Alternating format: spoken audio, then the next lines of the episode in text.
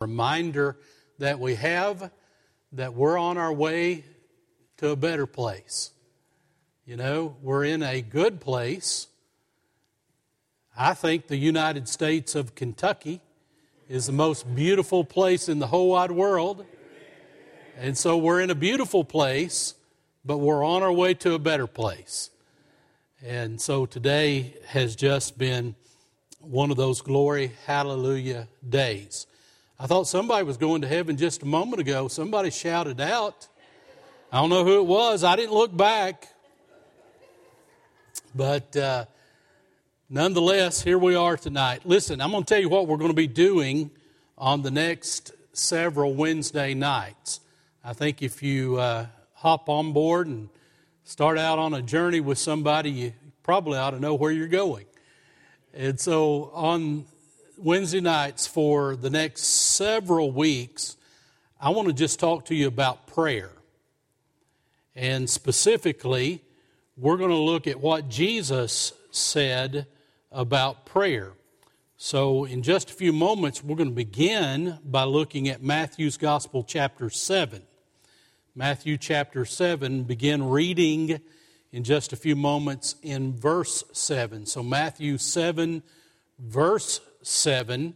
And I think this is a good passage to be a springboard for us for the next few weeks as we think about all the other things that Jesus said in regard to prayer. One of the things we're going to be doing on this journey is we'll go back actually prior to this in the book of Matthew and look at what a lot of people call the Lord's Prayer. I like to call it the model prayer because Jesus, in giving us that great prayer, showed us a model. He gave us some elements, if you would, that ought to be in our prayers as we go to the Heavenly Father. And so we'll actually spend quite a few weeks just looking at that. But again, tonight, I want us to start by thinking about keys to an effective prayer life as we look at Matthew chapter 7, beginning in verse 7. So here we are, we're together uh, for the time being. And after next Sunday, next Sunday, I had a Sunday morning commitment. I'll be preaching down at New Salem Baptist Church in London, Kentucky, for a series. They're doing a series of what they're calling Super Sundays, and so they invited me uh, to come and be a part of that. And then, of course, Brother Eddie will be here with you the first Sunday of October. That's going to be a great time and a great week. I'm excited for you about that. But then beyond that, my schedule is clear, and here we are. So we're going to have a wonderful time in the Lord together. Um, Wednesday nights are precious to me. And I know for a lot of people in our modern way of living, Wednesday nights have become more difficult to get out to and that kind of thing. But it's always been precious to me because I grew up in churches where, as a child and then as a youth, we had a lot of activities on Wednesday nights. So that sort of set the standard for me. I loved coming out and engaging in youth group and those things as a young person. Then as I uh, grew up and started into ministry, just having time to come together as the body of Christ in the middle of the week uh, just recharges you to uh, head into the remainder of the week. And once you get through that recharge on Wednesday night. You know, it's Thursday and then Friday, all of a sudden, here you are into the weekend. But what has become more precious to me than anything else on Wednesday nights is a return to why we started having Wednesday night service in the first place. And that has everything to do with what we'll be talking about over the next few weeks. So, lately, we've been calling Wednesday night midweek midweek service, midweek activities, Wednesday night worship. But how many of you can remember with me going back years ago what we always referred to Wednesday nights as? That's it prayer meeting. And unfortunately, over the years of time, uh, I don't think that we, as a people of God, and I'm not laying this on you as Bible Baptist Church, but I'm speaking in general with a broad brush here. I don't think that we, as the people of God, take the seriousness of praying together as a body of Christ the way we once did. Uh, I, I don't see that. But here's what I can tell you. In my years of working with churches and studying churches, I've discovered that, that churches that are being mightily blessed by God in their fellowship and in particularly in their evangelism and discipleship, those churches are serious about prayer.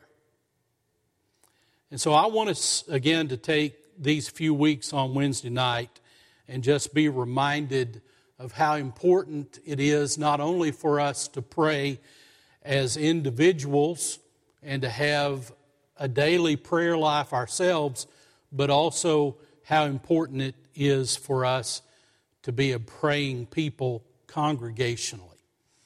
And so, again, I think a great springboard for our thoughts is here in Matthew 7, verses 7 through 12, uh, where Jesus really shows us some effective keys, some important keys that lead to a powerful prayer life. So let's read the passage together, beginning in verse 7. And again, I will read down through the end of verse 11.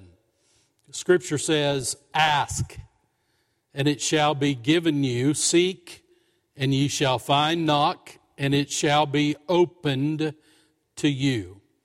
For everyone that asketh receiveth, and he that seeketh findeth, and to him that knocketh it shall be opened. Or what man is there of you whom, if his son asks for bread, will he give him a stone? Or if he asks a fish, will he give him a serpent?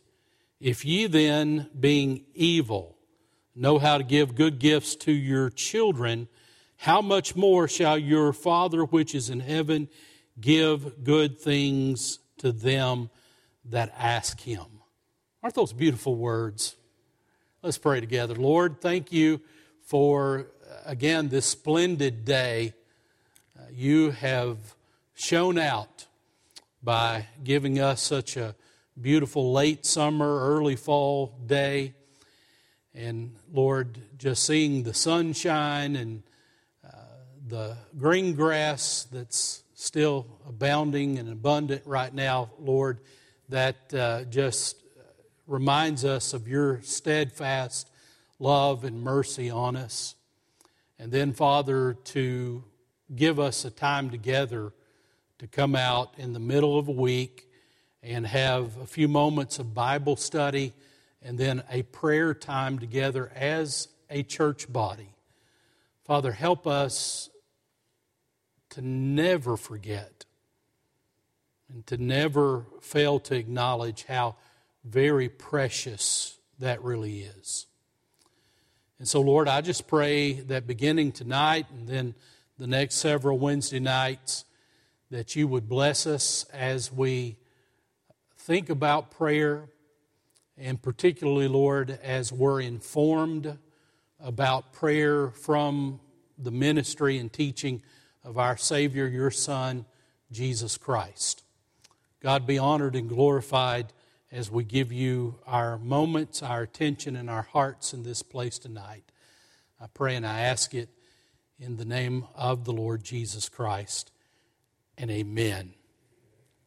Something else that I don't think many ladies do these days, or ladies, if you do, I don't see signs of it. But I remember years ago when my grandmother and even my mother would use what they called cold cream. Do any of you remember cold cream? You know, ladies would take it, came in a little jar, and usually they'd use some type of applicator and scoop it out and spread it on their face and leave it there for a few moments and then wipe it away. Well, back in the days when ladies did that a lot, a little girl was watching her mama do it. So there was her mom sitting on the chair in front of a mirror, and she was taking the applicator and putting on that cold cream, and her face was covered with it. And so the little girl, intrigued, asked her mother, Mama, why do you do that? And she said, Well, honey, I do it to make myself beautiful. Just a few moments after that, the lady took out tissue and she began wiping off the cold cream with the tissue. And the little girl looked at her and said, Mama, what's up? Are you giving up already? and I wonder if sometimes the Lord may ask the same thing about our prayer lives. I wonder sometimes we who have been taught to pray without ceasing. And of course, you know what that means. That doesn't mean that you can go around 24 hours a day, uh, literally praying all those moments. If you did that, you wouldn't be useful for anything else. But what Scripture teaches us there is that we're to have an ongoing prayer life. You know what I think is more important than even having a regular time? Now, don't misunderstand what I'm about to say here because I do think it's very important that you have a regular time when you go to the Lord in prayer personally, whether it's in the morning, whether it's of the evening, whether it's in the middle of your day. I think that's critically important. But I think even more important than that is that you maintain and that I maintain a posture of prayer in our hearts at all times. You can pray whenever you need to pray, right? When the need arises, you ought to pray. When someone comes to you and you have the right time and you're in the right place, maybe than just saying, Yes, I'll pray for you Perhaps the best thing to do is say, May I pray for you right now? And pray for that person. So I think it's important that we maintain a constant or consistent prayer life. And as we have that prayer time, we need to ask, seek, and knock. I want you to notice that Jesus makes a fantastic promise about prayer in this text, which I believe is one of the greatest promises in all of the Bible. Do you see that in this text, Jesus promises really two things. Number one, that God hears us when we pray. And then number two, God answers us when we pray. Now, why would I say that that is the greatest promise for the believer, perhaps in all of the Word of God? Well, folks, it begins with remembering who God is, right? You know, God uh, is the holy God who is above all and is over all. Imagine if somebody came to you tonight and said, you have an open ear with the most powerful man in the world, whoever that might be at this time, whether it's the President of the United States or someone else. But just imagine that somebody came to you and says, You have his ear at all time. Whenever you call, he's going to answer. And whatever you ask of him, he's going to provide if you had that kind of promise and guarantee, well, that would just be something, wouldn't it? But oh, what peace we often forfeit. And what needless pain we bear, as we sing in the old hymn, all because we do not carry everything to God in prayer. And that's what Jesus is teaching us here in Matthew 7 7 through 11 that God hears us when we pray and that God always answers us when we pray. It's a great promise, and there's no substitute for prayer in the life of a Christian. There are things that God only does when we pray that otherwise He does not do. Now, let me say this before we start looking at the text in depth. I must tell you tonight that I really don't understand prayer. Now, here I am. I've already told you that for the next few Wednesday nights, I'm going to be teaching about prayer and we're going to be talking about prayer and we're going to be encouraging one another to be involved more in prayer. And then here I'm saying that I honestly don't know that much about prayer. And it's just the truth. But what I do know about prayer informs me that I need to pray more. There's just things that God does and ways that He moves in our lives that we're otherwise not in tune with if we're not communing with Him in prayer. Now, when I say I don't understand it, let me explain that a little bit. I believe that God is omniscient, and you know what I mean by that. I believe that God knows all things, which means what? That means that I am never informing God when I pray. God knew what I'm praying about before I ever realized it. God already knows. So I am not informing God when I pray. And the other thing, my theology teaches me that we do not change a sovereign God. We believe in the sovereignty of God, right? That nobody is informing God, nobody is changing God. In other words, we, we believe in a holy God that always does the right thing, and He's going to do what He's going to do. We don't change Him. So I want you to understand that from the outset. Prayer is not about changing the mind of God. It's not. I suspect that more than anything else, when we pray, God changes us. But having said all of that, is it okay for us just to agree together that there is a mystery that's involved when we think about praying? There just is. Because God's sovereign, God's omniscient. We don't inform Him he already has a plan. And scripture says that the plan of God will not be thwarted. So, what does that mean? It won't be changed.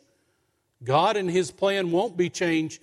So, we know those things while at the same time, we know that there is a realized activity in our lives and in our communities and in our churches that we don't otherwise realize when we're not people of prayer.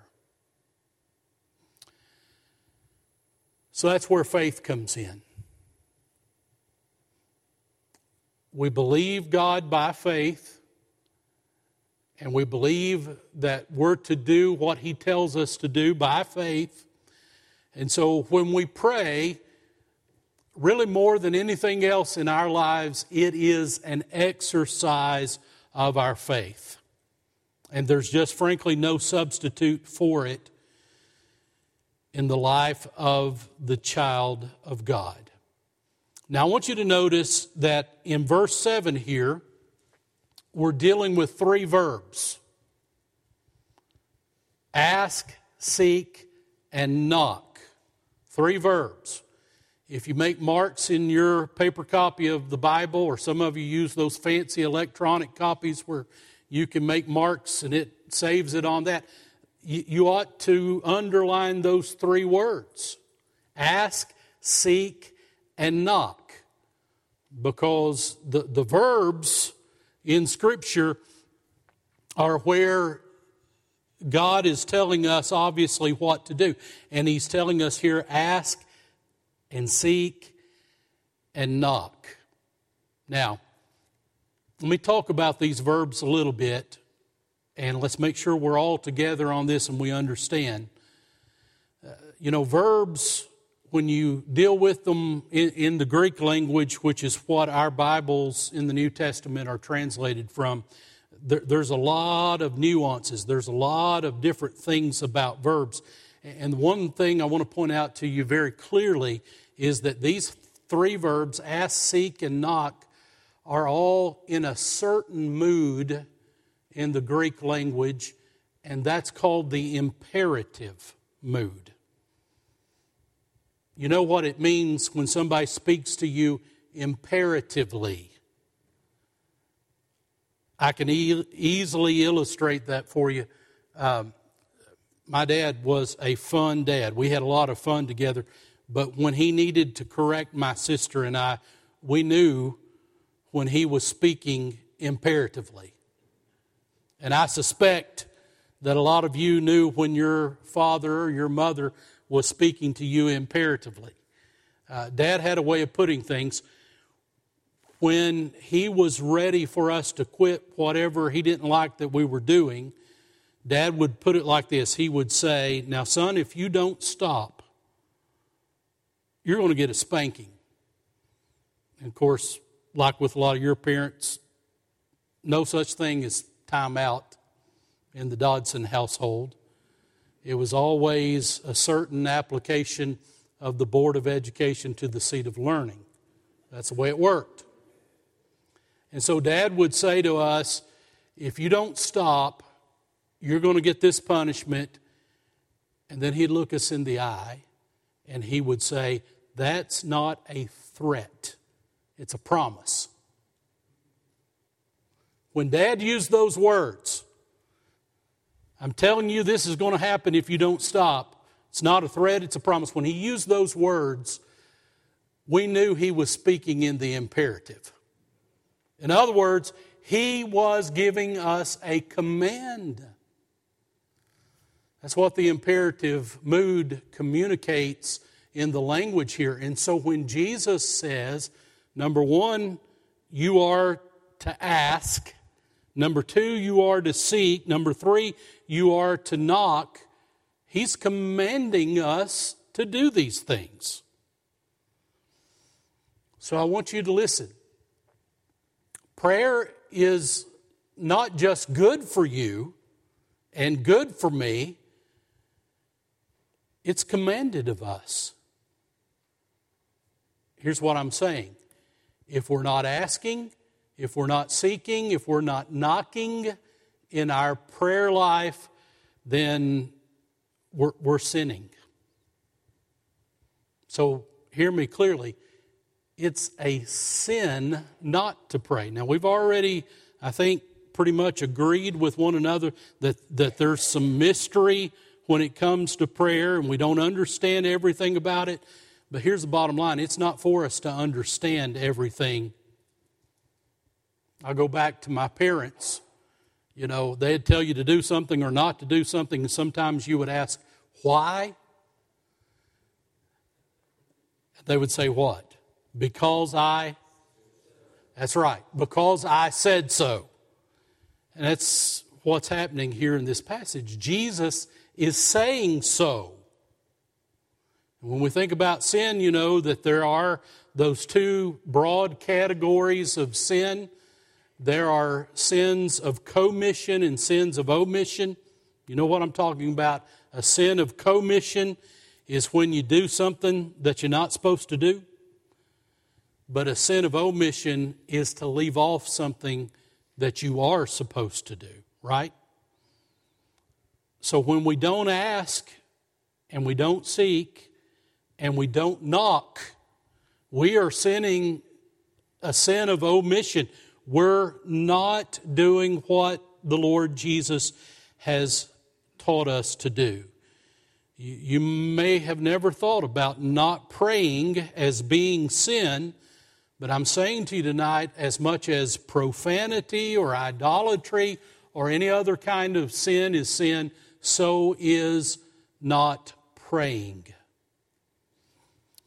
There's a certain verse in the Old Testament, 1 Samuel chapter 12, verse 23. Scripture says, Moreover, as for me, far be it from me that I should sin against the Lord in ceasing to pray for you.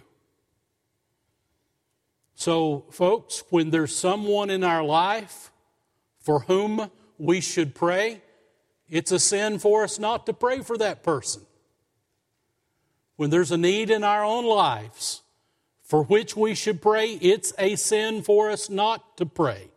And I don't want you to misunderstand me because I'm not saying that it always has to be uh, a, prayer of supplication. You know, that's the kind of prayer where we're praying, we're asking the Lord to do something for someone or ourselves that the person or us can't do.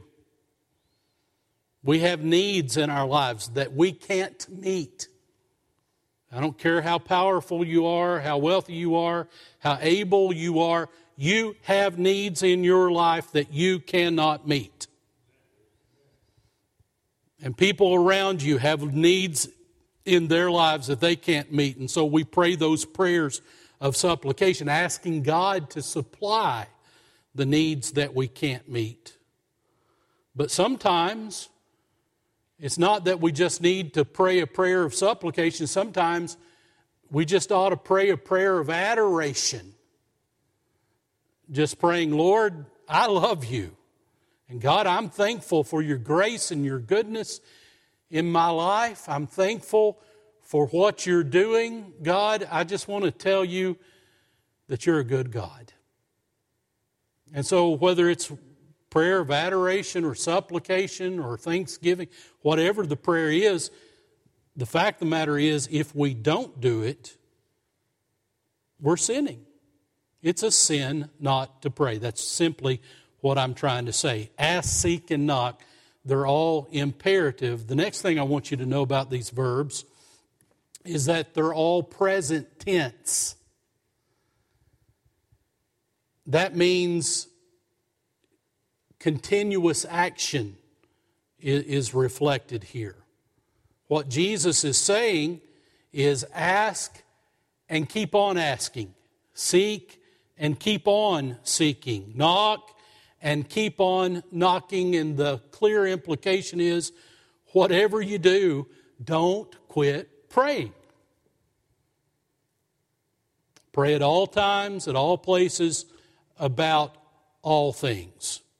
Now, having said that, here's what I really want us to hone in tonight to, to get this lesson that Jesus is teaching us about prayer you're going to see as we walk through these verbs that one builds upon the other. So you have ask, and then there's more effort when you think about seeking, and then yet there's even more effort when you think about knocking. So ask, seek, and knock. One builds on the next. So here are keys to an effective prayer life. The first thing is dependence. Dependence. Asking expresses our dependence. When you pray, when I pray, we are saying that we are totally dependent on God. Which is why I've often said, I maybe have said it already to you in a sermon, but I want you to hear it again. I really believe that prayer is the highest form of worship. I believe that prayer is the highest form of worship. I love worship in general. And sometimes we confuse worship and think we're just worshiping when we sing these great songs and choir sings and all that kind of thing. Now, that's really good worship, right? We, we like to sing. Uh, beautiful hymn that we sung tonight. That was exhilarating to my soul, and I hope it blessed my, my Father as I sung it from my heart. That's worship. But I'm saying to you tonight that prayer is the highest form of worship because when we pray, we're telling a God that we totally depend on Him.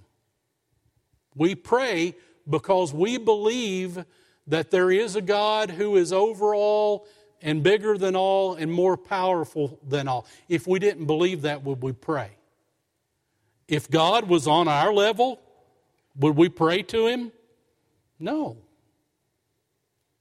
If God wasn't omnipotent, all powerful, would we pray to Him? Why would we? So when we pray, again, I want you to see when we ask, we are saying to God, Lord, I am totally dependent on you. I'm told, I haven't realized this quite yet in my life, but I'm told that when your children get to a certain age, the IRS no longer will allow you to claim him or her as a dependent. Is that the way it works? I'm told that. You know, maybe when my oldest gets about 35, we might get there or something. No, I'm, I'm, I'm really teasing. He's, he's a very good boy. But the point is, there may come a time in our lives when our children are not our dependents technically, but I still depend on my mama for things. But what I'm trying to get at is there, there is never an arrival in our earthly experience where we're independent from God. Never. You never get so wealthy or so strong or so able that you do not depend on God. Isn't it amazing how somebody can be in the prime or of his or her life and in just a split moment of time, a medical event can happen that shows that person and their family how much they depend on God.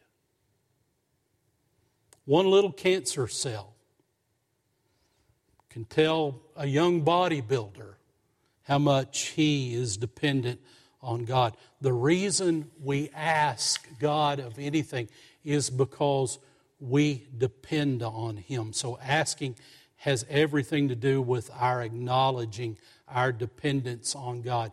The psalmist wrote in Psalm 20, verse 7 Some trust in chariots and some in horses, but we trust in the name of our Lord, our God. So when you ask, that's all about dependence. I love the old song, Lord, I can't even walk if you don't hold my hand.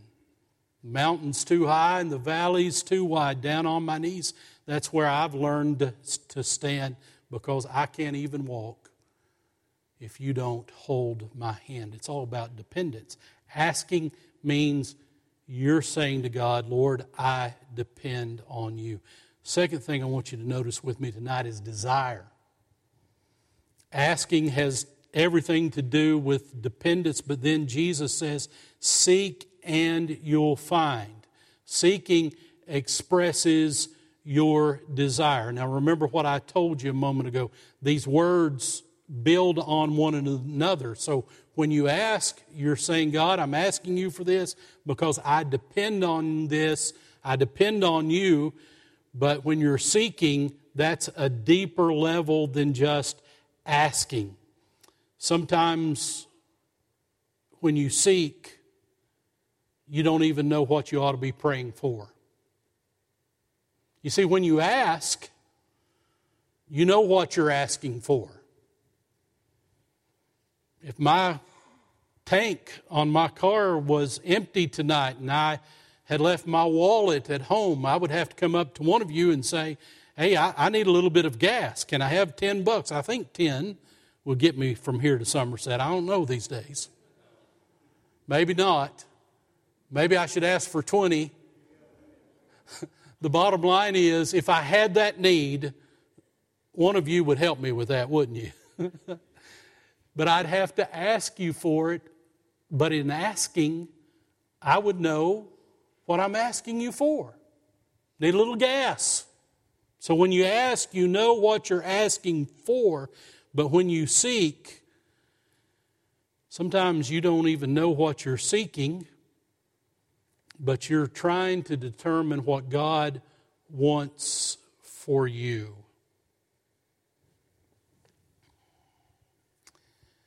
Have you ever been in a moment of desperation in your life that you did not know how to pray?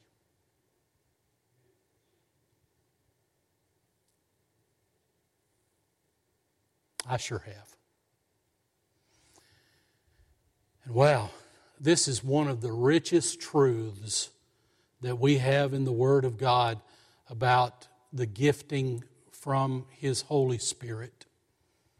You, you, know about this. Paul writes in Romans chapter 8 and verses 26 and 27, and, and he talks about that beautiful role of the Holy Spirit in our lives when he says, the Spirit also helps us in our weaknesses. For we do not know what we should pray for as we ought, but the Spirit Himself makes intercessions for us according to the will of God.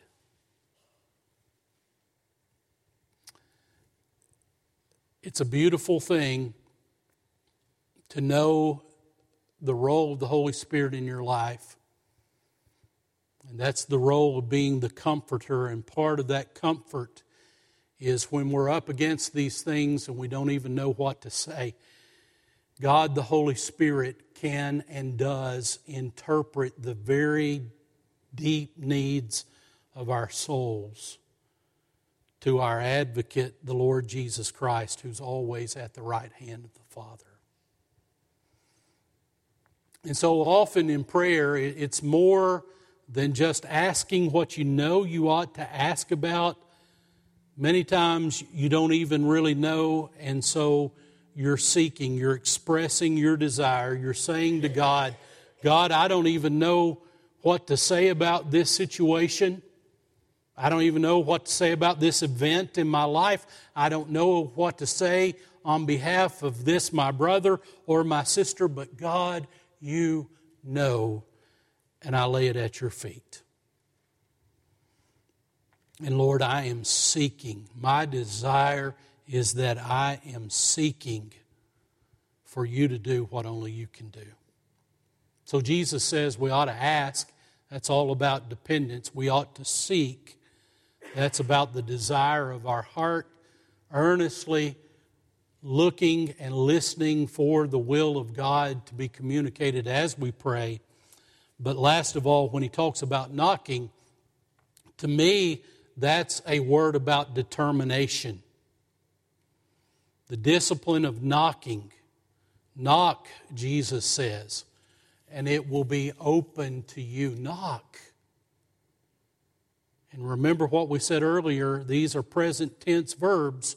So it means ask, keep on asking, seek, keep on seeking, knock, keep on knocking and then Jesus promises that the door ultimately will be opened and God will reveal himself. I remember when my boys were younger and when they wanted something, guess what they would do? They would ask and they would keep on asking. They would seek and they would keep on seeking. And they would knock and keep on knocking. I guess maybe I'm the only one that's brought up kids like that. But if they perceived that they weren't getting an answer from me, do you think they gave up? No. The knock kept coming until I was very, very clear about the answer. And so Jesus here teaches us that we ought to be just that determined. Knock, keep on knocking, and ultimately you're going to see how God opens the door for you. Now, I'm going to get a little repetitious here because I think when I spoke here back maybe in July, I mentioned this in my sermon, but it really bears repeating in what we're talking about. So, knock and keep on knocking. How many times should we pray about something? How many times should we continue to pray? Well, the honest answer is it can't be weighed. You can't assign a number to it. But the bottom line is you continue to pray until you clearly understand God's answer. I heard a Bible teacher one time teach about prayer, and it was so foolish. This person said that, you know, you ought to pray about something one time and just forget it.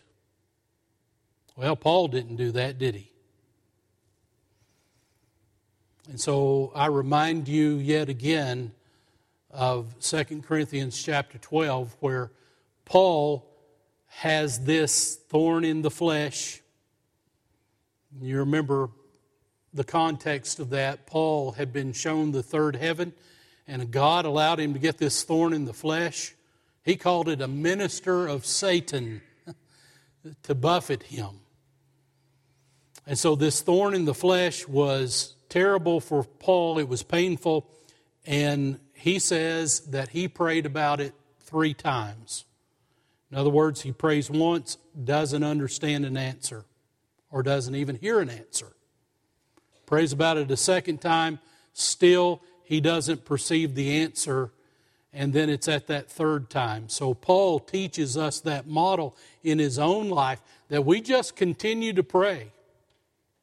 So, what I want to say to you tonight is this knocking thing is all about being determined. And does God know your mind? Yes. So, does God know that you don't understand the answer until you understand it? Sure, He does. And so, do you think it's off putting to God for us to continue to pray until we understand the answer? Absolutely not. We pray and we continue to pray until we see and clearly understand the answer. Garth Brooks is a pretty good country singer, but he's a terrible theologian. Several years ago, he had a hit country song uh, that said, Some of God's greatest gifts are his unanswered prayers. Any of you remember that song? I think the gist of it was that uh, Garth, uh, or whoever song he was singing, the, the guy was uh, at an event and he ran into an old girlfriend, I guess that had broken his heart. And he had prayed for that girlfriend to ultimately be his wife, and that didn't work out. But then when he looked over and he saw his wife and his children and all the other blessings, he said that God's great gift to him was his unanswered prayer there. Well, I get what he's trying to communicate, but the poor theology in that is there is no such thing as an unanswered prayer. There's no such thing. If you're walking with the Lord and you're praying in the name of the Lord Jesus Christ, when you ask and you seek and you knock, even if you continue knocking until you perceive the answer, it's never that God does not answer that prayer.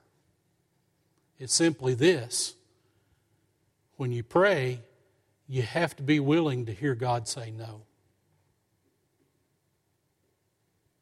Sometimes before the yes or the no, God says, wait. And as we're waiting, we keep praying. But ultimately, we hear and we see the yes, or we hear and we see the no, and the bottom line is when God says no, what he told Paul is the same thing he communicates to you and to me tonight. 2 Corinthians 12 9. My grace is sufficient for you, and my strength is made perfect in your weakness. I can tell you tonight that grace is sufficient. And His strength really is made perfect in our weakness. So we continue to pray, even if it's daily for a year, over and over again, until we perceive and understand. Well, let me rephrase myself. We don't always understand. But God will let us see the answer, either yes or either no. But when He says no, it's okay because He is a good God. And that's exactly why we continue to pray because of who God is and what God does. Look at verse 8. For everyone that asketh receiveth, and he that seeketh findeth, and to him that knocketh it shall be opened. Now, make sure you understand this. Jesus does not teach us here in saying that if we ask, we receive, that we receive what we think is best. That's not what he's teaching here. He's simply teaching that we ask and we receive from God. It may be yes, it may be no, but we receive it from the Lord. And when we seek, we find. Again, Jesus is not teaching that we find what we think is best, nor is he teaching that when we knock that God opens just the right door that we think he ought to open. But he answers the prayer. We receive, we find, and the door is open. And it's all out of His goodness. Notice how he uses the illustration there of a good father. If the son is hungry and asks for bread, would he give him a stone? No. If the son is asking for fish, would he give him a snake? Absolutely not. And see what Jesus says in verse 11. We're evil.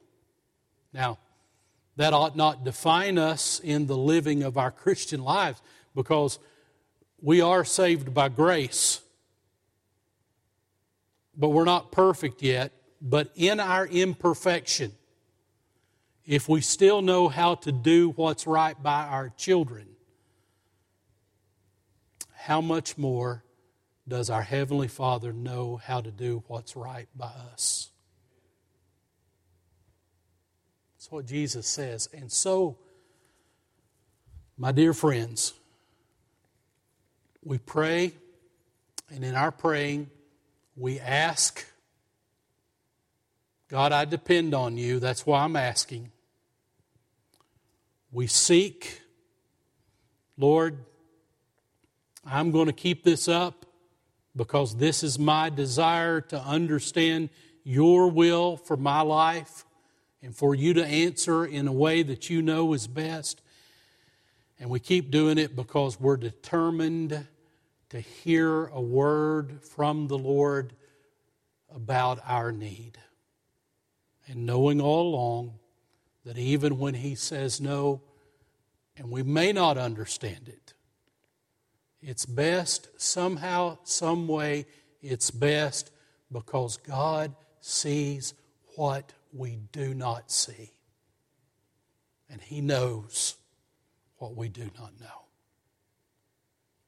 Ask, seek, and knock. Let's pray together, and Brother Darren's going to come and lead us in a few moments of congregational prayer. Lord, thank you for your word tonight. Thank you uh, that we can pray.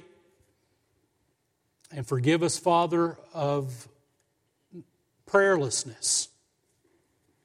Lord, help us to take everything, all of our needs, all of our desires, Father, everything we have, help us to take it to you in prayer. Trusting all along that you're a good God who will answer us in a way that you know best. And Father, teach us to continue to walk by faith even when you say no to our prayers. I ask it in Jesus' name. Amen.